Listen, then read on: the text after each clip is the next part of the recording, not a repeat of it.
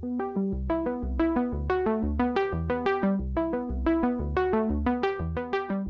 hello, everybody. Welcome to another episode of Millennium Live. Very excited to be here. We got a great episode for our Digital Enterprise CIO Assembly coming up. And today we're talking to a company that's on a mission to shorten the data to value cycle. And to talk about Datorios, which is the company here, we have Asaf Cohen, better known as Peezer. He is the CRO at Datorios. Peezer, welcome to the podcast today. Happy to have you here. Thank you, Connor. I'm very happy to be here. Thank you for having me. Of course. So we're going to talk all about data and technology, and and I want to hear just about st- to start off about yourself and uh, and perhaps why uh, what got you started uh, at Datorios. Right.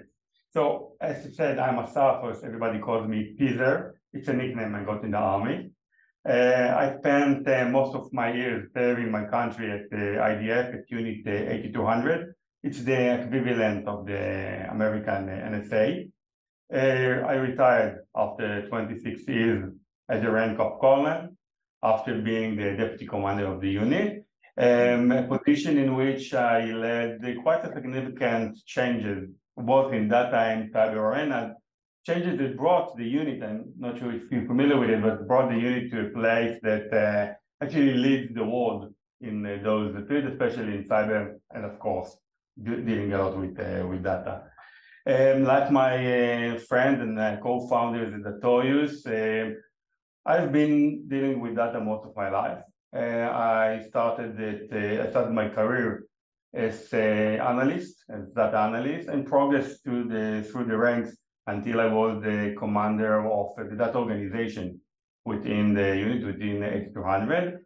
And um, in, in the unit, the organization is actually, actually a combination of data engineers, data scientists, data analysts, every, everything is connected together. That the main purpose of those is actually generate insight from huge amount of diverse data to enable high, high quality and timely decision-making process. The decision-making that in most of the cases directly affected the security of the state of Israel, and in most of the time, even the, uh, all of the Western world. Uh, after I ended my military service a few years ago, I was looking, as well as my partners, to do something significant, to bring a solution to a really difficult question, problem.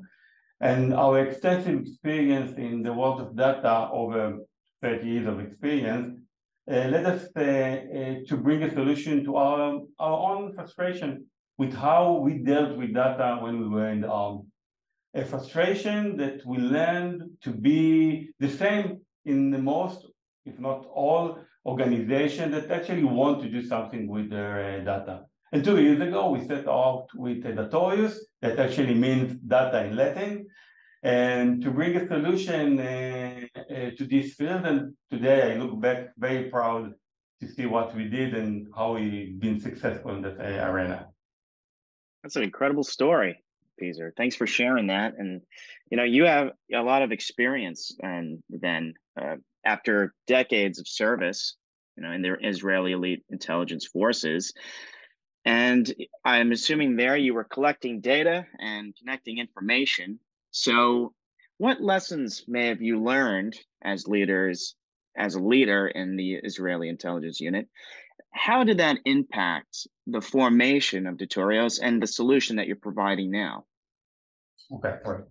So as I said, the Datorios was founded on our frustration with the way data was handled. For me personally, I can point a significant event that brought me to the understanding of the depth of the gap and how much how much a solution to this area is needed to be brought. Uh, back in uh, 2015, when uh, ISIL was carrying out terror attack around the world, Unit 8200 provided a lot of information, a lot of data to all of our allies throughout the world, which allowed the warning and foiling of many of the attacks. Uh, one of the um, attacks that was published, uh, cases that were published, uh, information was gathered uh, about two terrorists that planted explosive in a meat grinder and was about to detonate it on a, a plane that was supposed to uh, take off from Australia. Uh, a warning was sent to the Australian authorities, and the terrorists actually was were caught two days before they were, they intended to carry out the, the attack. It, it was a huge success. Two weeks after, an attack was carried on one of the capital of Europe we were very, very frustrated that we weren't able to give a timely warning about this attack as well. And when we checked ourselves, uh, look back, we found out that actually we had we have the, the relevant data, but the processing of it was delayed and not performed performed in time. At that point, I realized that not like what most of the people actually thought. It's not about the collection of the data. It's a, much more about handling it. Because uh, suddenly I, I, found out that actually we we um, we deal with just friction of the data itself.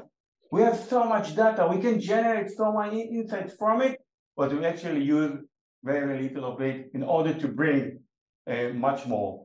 While you know we spent amount of resources about storing the data, but we didn't extract relevant information from it.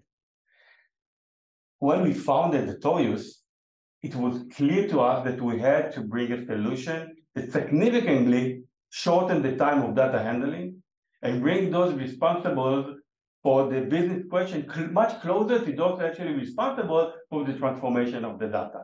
It was clear to us that we must break the serial process, which is based on code that is getting heavier and heavier in light of the complexity of the data, and create simpler and more interactive process. And this is actually what we're doing. Hmm. That's fascinating. But eh, eh, I, I want to mention because you mentioned your frustration about the way data was handled uh, during during these military years, and now as a data leader, you know, in today's data world, what do you think are the main challenges that we're seeing out here? Actually, you know, there are quite a few challenges when we talk about data everyone can point numerous of those. But if I try to focus on the main four we mark for ourselves as the most significant, so first of all, I start by saying the complexity and diversity of data. The world is going on producing more and more data, and as we go, there are more and more different formats of the data. The complexity of building data pipelines become, become very, very more and more complicated, especially when we're talking about maintaining them over time. Second, the reliance on code. It's getting heavier and heavier, as I said, along the growing, uh, um, along with the growing shortage of data engineers. In fact, even when organizations have data engineers, instead of investing them in the real complex, hard problem in the core of the business, they are forced to engage in the day-to-day chores of building pipelines to all kinds of uh, business questions. The third is the lack of holistic end-to-end solution for all the needs. You know, when we're talking about data handling, it doesn't end with building the data pipeline, but also it must require dealing with quality and visibility of the data. Today, in order to produce holistic solution, organization uh, must require to equip, required to equip with countless partial solution whose direct cost and the cost of integration between them are very, very high. And the fourth, last but certainly not least, cost, cost, cost, and cost. If you want to master the world of data, many resources are, are required. Even organizations that think that their data infrastructure can be built cheaply and with minimal, minimal investment of personnel discover very, very quickly that they are forced to pour in, in more and more resources in order to grow and maintain what has been created up to that point.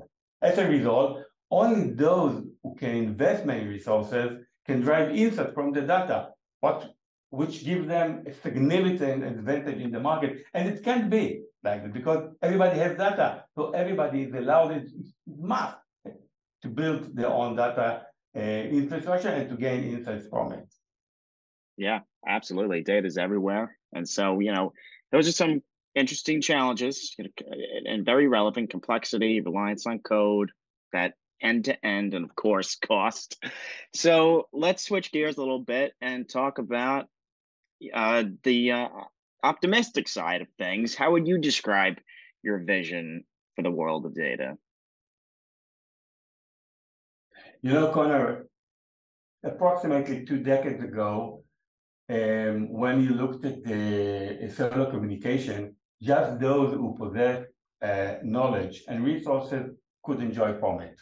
Today, everybody has access, everybody can access uh, to the technology, can use, can choose, sorry, how to use it, and in very reasonable cost. You know, it's in the palm of your hand, actually. You can do whatever you want. This, the, the STEM revolution uh, has to come to, to data. Data also needs to be able to become a commodity. So every data person in every organization would be able to consume it, transform it, and, generate value from it uh, in according to his or her business uh, needs. And all this at re reasonable cost that is adaptable to each of the organization. I think that as a society, we should strive for a situation where organizations are able to handle all data using very simple and affordable solutions. You talked about the desire for everyone to be able to generate insights from their data, and they have a lot of it. And the idea rings a bell that the endless discussions about code versus no code. What do you think is better to create uh, data pipelines with code or no code? Oh, the, the question, you know, it's like asking me which religion is better or who I like more, my father or my mother. I, I love them both. Yeah. in recent years, actually, there's been an inflation of number of no-code or low-code uh, platforms. But those actually suffered from two main problems. First of all, engineers like to write code, and rightly so, by the way. And the second, lack of flexibility, because there is always a use case that will require a unique transformation of data which cannot be done without code. On the other hand, relying on code makes data handling very, very slow, very, very complex. I talked about it already, and taking a lot of time, especially when we're dealing with the code maintenance. But the real question, Connor, is actually why do we have to choose between the two? Why not enjoy both worlds? The ideal combination between, between them, the ability to handle data in code and perform maintenance, or even building data pipeline without code where possible, and by those who actually don't write code. In that way, it will be possible to enjoy both the flexibility provided by the code and the agility provided by the no code. Yeah, Peter, I think I think you're onto something. There's definitely truth in what you're saying. Er, there's really no reason to choose, but in another way to say it, to allow the combination between them. But I, I want to return to the vision that you just first described.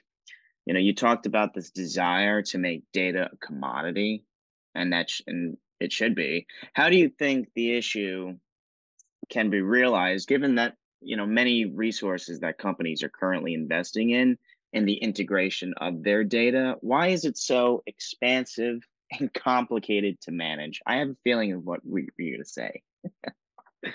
I, I think the main reason for the high cost lies in the domain solution the friction of solution each of uh, each of which addresses a small part of the data handling process and each of which consume procurement and integration resources. In fact, today, an organization requires a solution for the extraction and sync phase of the data sources.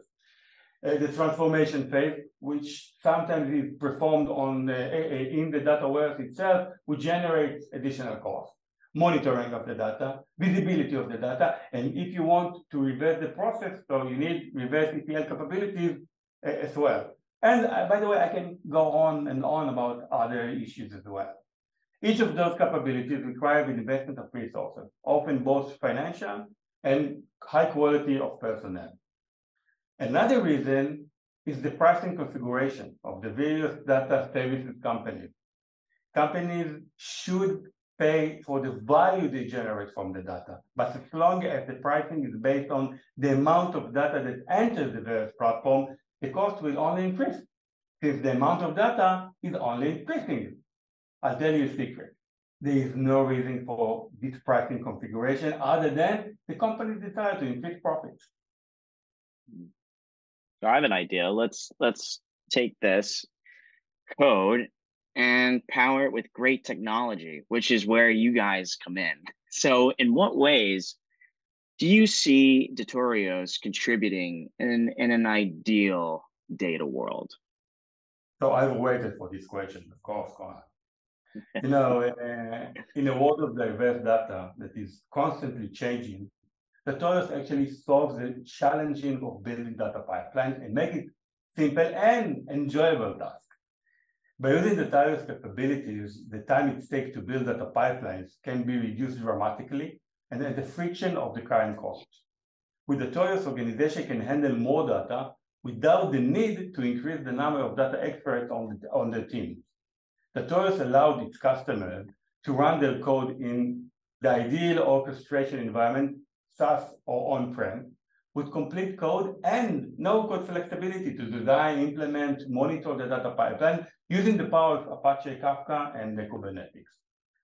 But it's even more than that. Data infrastructure today needs to be the cradle for data discovery, data quality, validation, correction, and visibility. And it shouldn't be an add-on, but an integra integrated and essential part of the infrastructure of the, of organization. And that's what Datorios do. Our customer can connect, transform, and observe the data in high performance, increasing data to value efficiency. And all of, all of this in at a very reasonable cost because Datorios our customer pay according to the value they obtain the data and not according to the amount of data that passes through the platform. Actually, I invite everybody to try to see them uh, themselves. You know, I'm talking with quite a lot of people, and when we describe our solution, some of them say, hey, it can't be. But when we show them what you do and let them try it by themselves, they actually discover that it can be done. Actually, we did it. That's that's awesome, Peter. And I, I can't let you go. This has been a great conversation, but I can't let you go until I know what the future looks like for Datorios. There are limitless possibilities on a platform made for any environment of any size, all in the most secure setting. So, what in what ways do you see Datorios growing further, and what does the future really look like in the next two to five years in this space? So, you know, I, due to the fact that, as I said, the amount of data is just going to be increased as we go, and the complexity as well, we are going to go on and try to make, make it even simpler. To bring some add-ons to allow you to actually monitor the data in a way that you will be able to get alerts about what is going on with the data when, when you work with it. We're going to let you visualize the data as long as you build the pipeline. So you'll be able to stop in any phase to say, hey, something is not as I imagined it to be, you'll be able to go back and change it quite easily, do the configuration. And when I look even much further, I think we'll be able to uh, learn how you build your pipeline and give you some advices. How is the best way to go? What is the best transformer you should uh, add? Maybe you should actually go and write some Python in order to finish the pipeline, or actually we build it already for you we build another layer with the, the platform that exists in now. But actually, nowadays, Datorios have the functionality that allow you to go on and do some miracles. And you don't even need to wait for the future. That's so awesome.